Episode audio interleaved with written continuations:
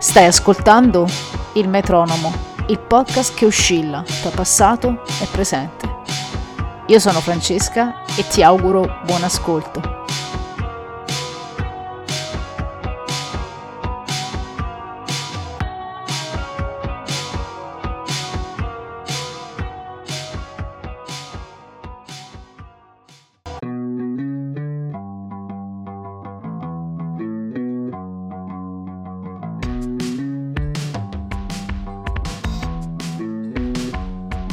Film horror e thriller di oggi non fanno più paura?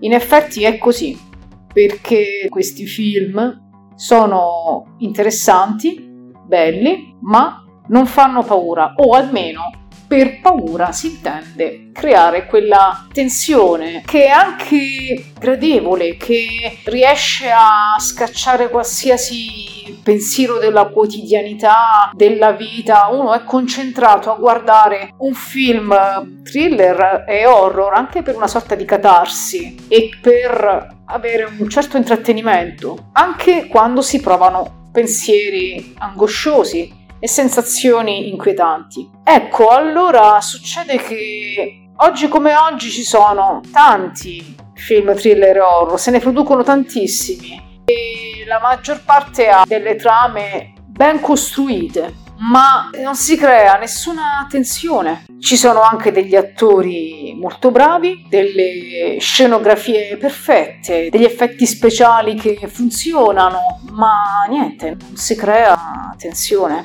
Perché?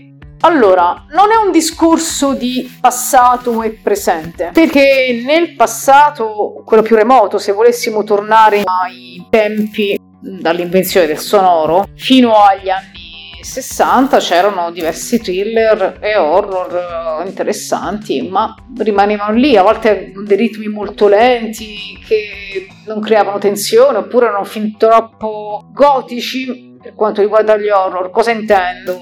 Molto classici, il castello, il vampiro, la strega, il fantasma che non si vedeva mai, le porte che sbattevano, tutta questa serie di cose che ha creato un grande seguito, ma spesso era una sorta di proiezione di una parte di letteratura. Perciò non si può fare un discorso tra presente e passato, perché anche quei film non creavano quella tensione di cui sto per parlare. Cosa intendo per tensione angoscia, sensazioni di, di, paura, di sgomento, qualcosa che ti rimane dentro, faccio un riferimento alla cinematografia degli anni 70 e in parte degli anni 80. Quindi per dire che film thriller e horror degli anni 70 e in parte 80 sono i migliori che ci siano dalla atmosfera e tensione davvero inarrivabile. Che cosa crea differenza tra un film di oggi che appunto ho detto che ha una trama lineare, perfetta, che funziona, la scenografia ottima, gli attori bravissimi, non ci sono sbafature, tutto perfetto e invece magari un film degli anni 70 che aveva degli effetti speciali dozzinali, delle inquadrature sbagliate, scene cupe, buie, trame banali, anche molto molto semplici, ma riuscivano a creare davvero la tensione perfetta. Partiamo dal thriller.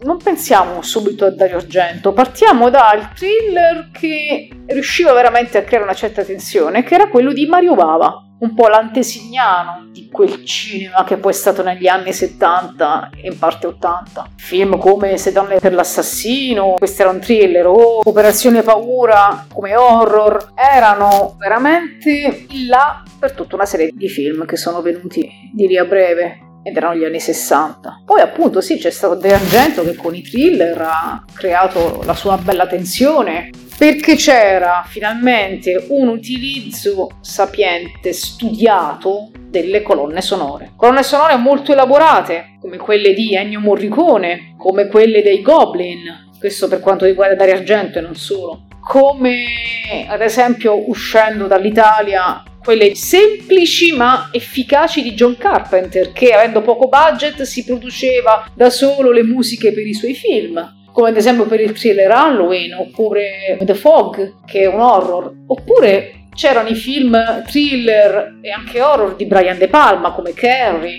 o le due sorelle che non avevano chissà che grossa colonna sonora, ma riusciva a esserci una certa tensione anche in motivi più semplici. E poi se pensiamo a Romero con notte dei morti viventi negli anni 60 e poi Dawn of the Dead, conosciuto come Zombie, con la colonna sonora nella versione internazionale eh, dei Goblin e poi vabbè la versione orchestrale per i cinema americani che in parte avevano la colonna sonora dei Goblin, in parte quella orchestrale. Ma non solo, i film di Lucio Fulci che avevano le colonne sonore di Fabio Frizzi, potrei andare avanti all'infinito, ma tutto questo serve per far capire che poteva bastare veramente poco nelle trame, nelle scenografie e tutto il resto per creare dei film di vera tensione. Ad esempio, se uno pensa alla trama di Suspiria, che parla di streghe, uno pensa alle streghe, ah, vabbè, mamma mia, non si è inventato niente. Beh, poi uno va a vedere la fotografia di Suspiria, le musiche dei goblin, la tensione crescente, altro che streghe. La trama passa in secondo piano, ma gli esempi sono veramente tanti. E allora, perché tutto questo poi col tempo piano piano si è affievolito. Già negli anni 80 qualcosa iniziava a cambiare, c'erano thriller horror di qualità inferiore, ma poi era inferiore tutto il resto, non era solo la semplicità della scrittura povera, no, magari erano brutti e basta. C'erano tante eccezioni, per carità, negli anni 90 le cose iniziano a cambiare e iniziano quei filoni che abbiamo oggi, gli attori bravi, la tensione che è relativa. Se uno pensa a un thriller degli anni 90 come Scream, c'è la tensione, ma vogliamo paragonarlo invece a quell'atmosfera un po' coccolosa e allo stesso tempo inquietante dell'Halloween di Carpenter. Queste ragazze nel paesino che devono viversi la notte di Halloween facendo le babysitter che poi si sentono al telefono, girato con pochi mezzi, rispetto a uno Scream che aveva un budget maggiore. Allora di che parliamo?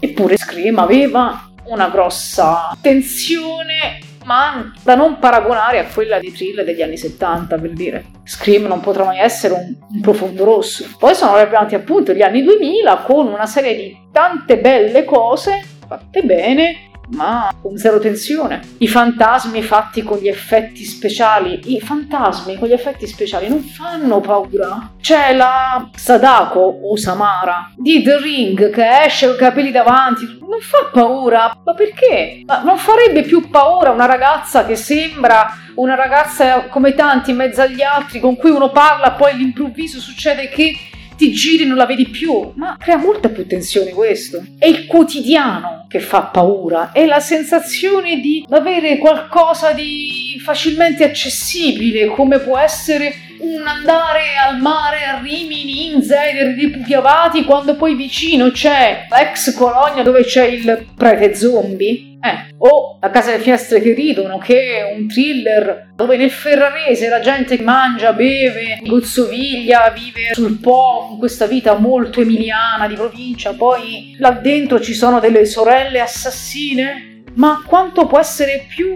spaventoso una cosa del genere rispetto a classico thriller che copia tutti gli slasher del mondo fatto oggi dove non c'è colonna sonora, non c'è niente, ci sono solo questi attori fighi, questa bella trama, ma se ognuno di noi, appassionato di questi generi, riflettesse su tutti quei film che ha visto al cinema e sulle piattaforme, ne avrà visti a centinaia, qualcuno provi a ricordarsene qualcuno, davvero. E provi invece a pensare a Dawn the Dead, Carrie o anche film cosiddetti minori, tra virgolette, come il bellissimo, anzi non il plus ultra dei film di fantasmi, che è Full Circle, detto anche il demonio della faccia d'angelo con Mia Ferro del 76, film di fantasmi inquietantissimo o anche come nel cinema spagnolo non si deve profanare il suono dei morti, che sono dei morti viventi, degli zombie che creano veramente una bella tensione, o anche come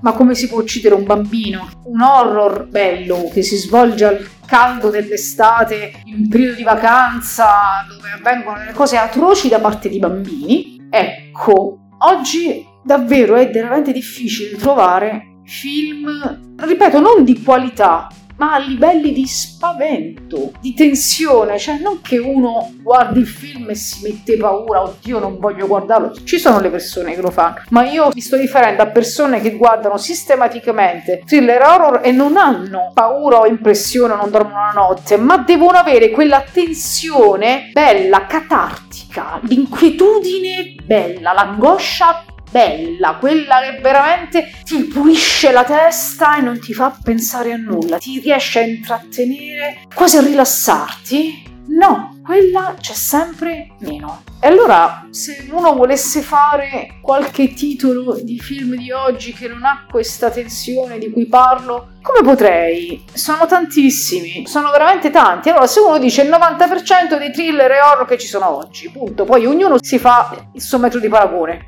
Però ci sono delle eccezioni odierne e che non posso non citare.